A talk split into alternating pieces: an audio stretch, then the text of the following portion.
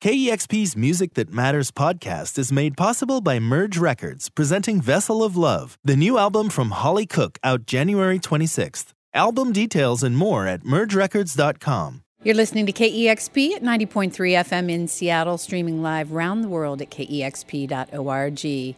I'm Cheryl Waters. So excited to have Ride live in the studios with me.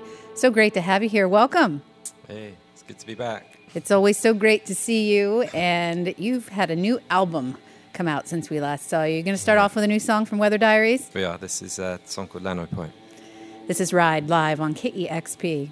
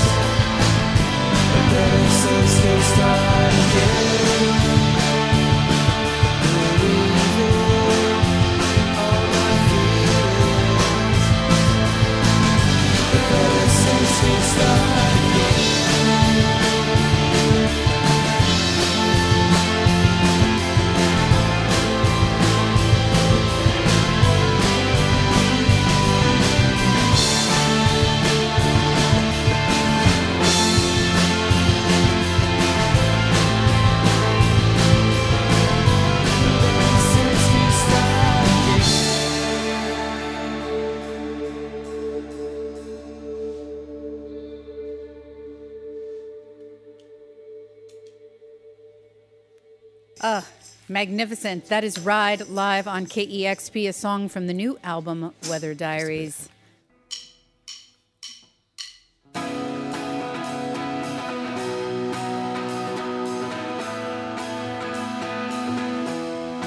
First, you look so strong.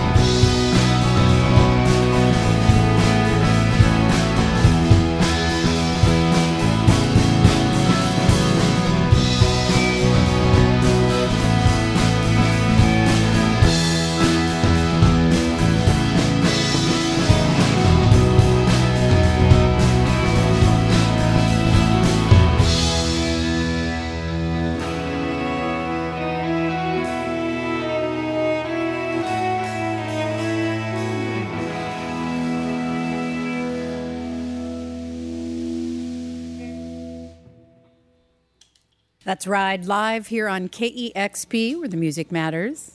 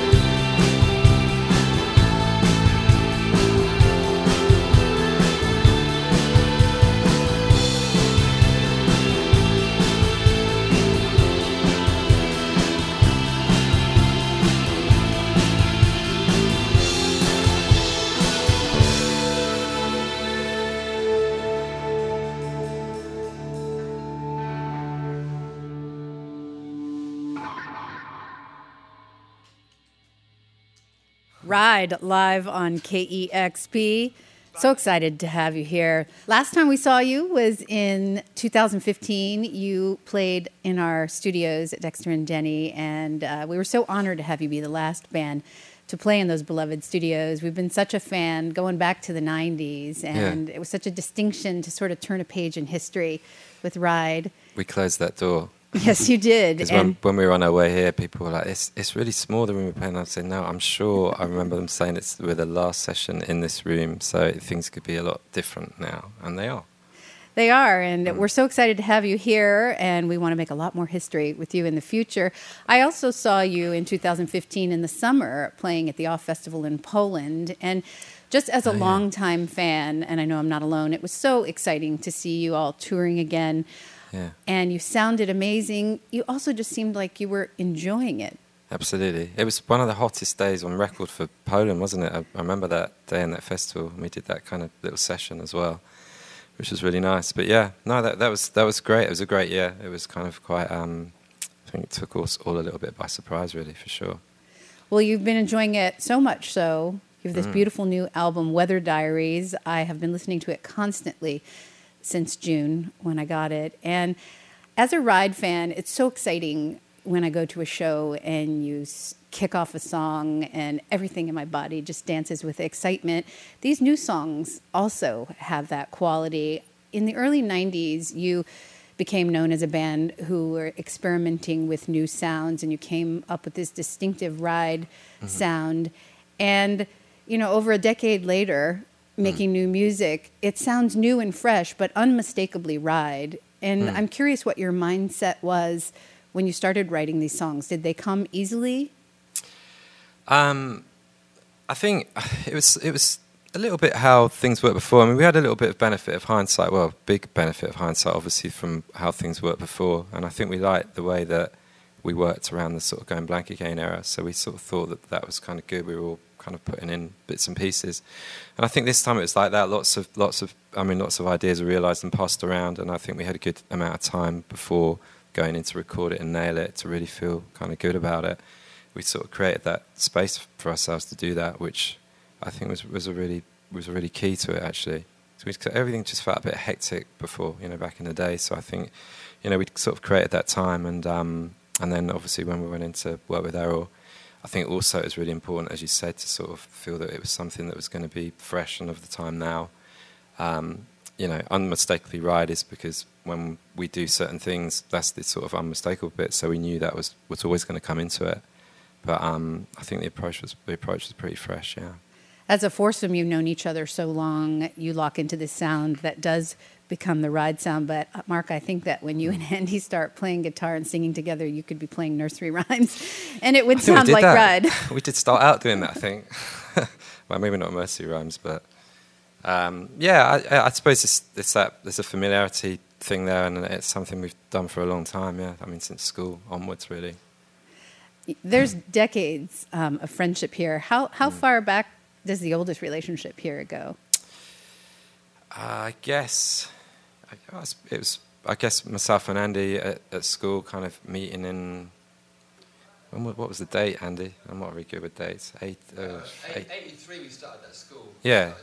So 83, 84, we'd started to sort of gravitate a little bit towards each other from different ends of music or whatever. But um, and then of course um, my sister was also good friends with, with Steve um, at school. So they were kind of like the initial um, seeds. But I mean, it really all sort of came together when uh, we kind of applied to art school and we both got into the same art school, which wasn't going to be hard because there's only like two that you could land in Oxford if you were going to do that. So we both landed into the same one at Banbury, and the, probably the first guy we met in Banbury was Loz, and like.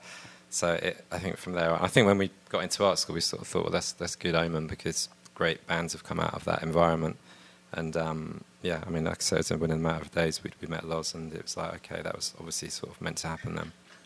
I feel like i remember reading somewhere that you recorded your first songs in steve's bedroom is that right Yeah, I mean, definitely Andy and Steve were doing demos in there, yeah, and um, we, I, mean, I remember that, and you couldn't really. I mean, if you thought your old studio was small, then Steve's room was taking it to another level. It's like a sort of shoebox thing, really. when did What's that? Yeah, it's basically yeah, a cupboard. But it's incredible how much stuff you managed to fit in that room, and that your folks actually put up with bands being in there as well, playing. I love it. I'm not sure if our audience heard Steve say a cupboard under the stairs. I imagine the recording of Weather Diaries was a little bit different. Um, when did you start making that record? Um, the writing kind of started pretty much when we I mean, when we started rehearsing, we, lots of ideas were laid down. I mean, I think we kind of knew, although we didn't really say that, that a new record was obviously going to be something that's happening. But we so we kind of got initial ideas together when we started to rehearse at the very start. But then nothing was really that formed until um, the year after we, you know, we, we were doing all the touring basically. So what's that, 2016? Um, so that's when it all really started to come together and shape up. Um, and then October, I think last year was when we went into the studio. And again, that was a sort of comfortable, not not a big flashy studio. It's quite a sort of earthy, sort of country place that I'd been to a few times before as well. And it, and you know, good old gear and um, sort of quite dusty in a way, and uh, that was good as well. So and and we'd spent, I guess, about two weeks in there with Erol also, and to, to put it actually down then. You talked a little bit about hindsight a minute Mm. ago. You've been doing this a long time. You've learned a lot. I'm happy to see that you seem to be enjoying it. And I'm hoping you're thinking about longevity. You've got 10 children between you, uh, families to think about. You know, you want to be on tour, getting the music out to your fans, but are you keeping in mind some balance here? Are you looking at future, maybe more records? Just thinking about right now? Um, I, I mean, personally, I don't really look much beyond right now. I mean, I sort of, uh, well, and I think we're playing in Seattle tonight, so I don't look too far on that. Um, but yeah, obviously, it's not. It's, it kind of affects other people as well. We kind of need needs us to work as well for other people. So, um, but yeah, you know, you do you do think about that, and it's you sort of, you know, get a bit more serious about it in some ways. Thank you so much for coming in. It's always a pleasure to see you. Thank you. You're welcome. Thank you. You're listening to Ride live here on KEXP Seattle.